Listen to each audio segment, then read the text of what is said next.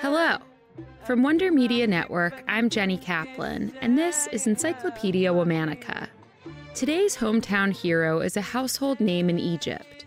She was known around the world for her powerful singing voice and her larger than life demeanor.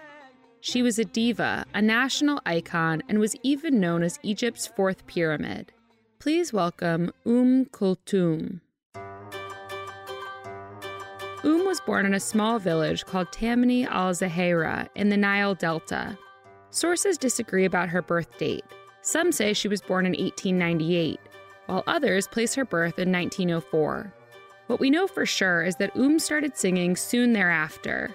She first learned by listening in while her father, an imam, taught her older brother how to sing. It didn't take long before her father realized the power of Umm's voice. Umm's father took her to wedding and holiday events where they sang traditional religious songs. At the time, singing was not a very reputable occupation, especially for women. So wherever Umm went to sing, her father dressed her up as a boy. In the meantime, Umm also attended a kuttab, or a Quran school, for most of her education. She learned rudimentary reading and writing skills there, but singing was Umm's true calling. By the time she was a teenager, she'd made a name for herself singing in the Egyptian Delta, and in 1923, her family packed up and moved to Cairo to pursue her singing career. Once they got to the city, however, Umm and her family found themselves out of place. Other people found them old fashioned compared to the modern, populous city, and Umm had few contacts to help her find her way. Umm's singing was also critiqued. Although she had a uniquely strong voice, she was untrained. Her repertoire and style were seen as too traditional for 1920s Cairo. But Umm was determined. She studied music and poetry from accomplished performers and hired all new instrumentalists for her band. When she performed, she mimicked the manners and gestures of the wealthy ladies in the audience. She also learned new love songs to modernize her portfolio. By the mid 1920s, Umm had successfully updated her style. She recorded her first songs and quickly gained fame. By the end of the decade, she was one of the best paid musicians in Cairo and made regular appearances on film and radio. She used radio to connect with her audience on an individual level, which gained her immense popularity.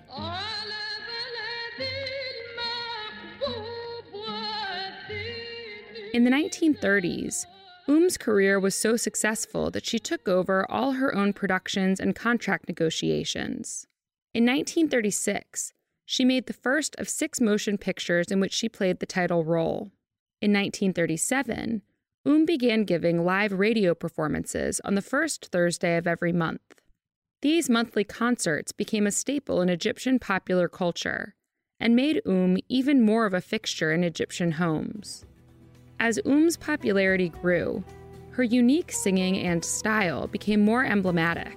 She performed more and more popular tunes, further endearing herself to the public by singing in a colloquial dialect. She was known for delivering deeply emotional renditions of songs written by the best composers of the day. Her voice was so powerful that she stood nearly a yard away from the microphone while singing. She also had a signature look Umm always carried around a trademark scarf in her left hand, which she would wring and toss during performances. And she frequently donned a pair of diamond studded, cat eyed sunglasses. The 1940s and 50s are regarded as Umm's golden age. During this time, she actively worked to establish her identity as a patriotic Egyptian and devout Muslim, especially during the 1952 revolution. She supported Gamal Abdel Nasser and continually supported the Egyptian military via her songs and monetary contributions. As a show of her national pride, she reworked her repertoire to showcase traditional Egyptian musical styles. One of her songs was even adopted as the Egyptian national anthem from 1960 to 1979. Umm also served in official capacities as the president of the Musicians' Union and as a member of the Listening Committee, in these positions, she helped select which music was deemed appropriate for radio broadcasting. In the late 40s, Umm ran into a series of personal problems that forced her to take her first ever break from the spotlight. She developed a thyroid problem that endangered her singing, a tragedy that was soon followed by the deaths of her mother and brother. Um fell into a deep depression. At the same time, Um was also at the center of a media frenzy over her love life. Um had never married or publicly announced a romantic relationship. Rumors abounded that Um was too cold a person to be in love, or that she'd been disappointed by love early on. She had allegedly been proposed to by King Farouk's uncle, but was deemed unfit to marry him by the royal family.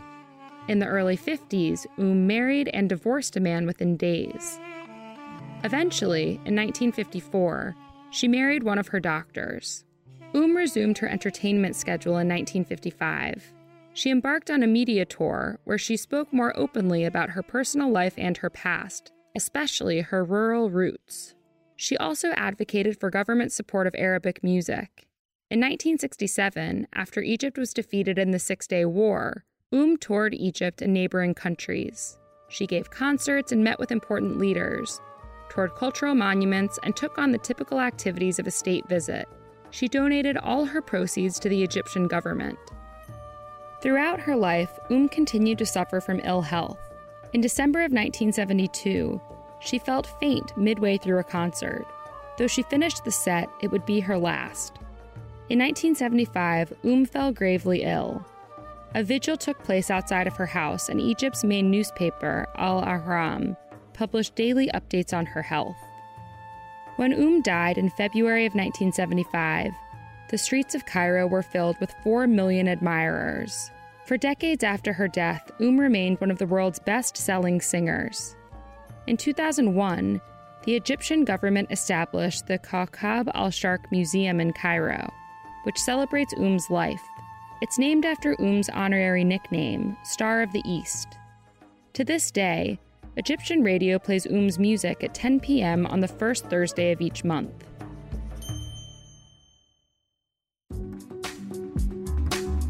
All month, we're talking about local legends.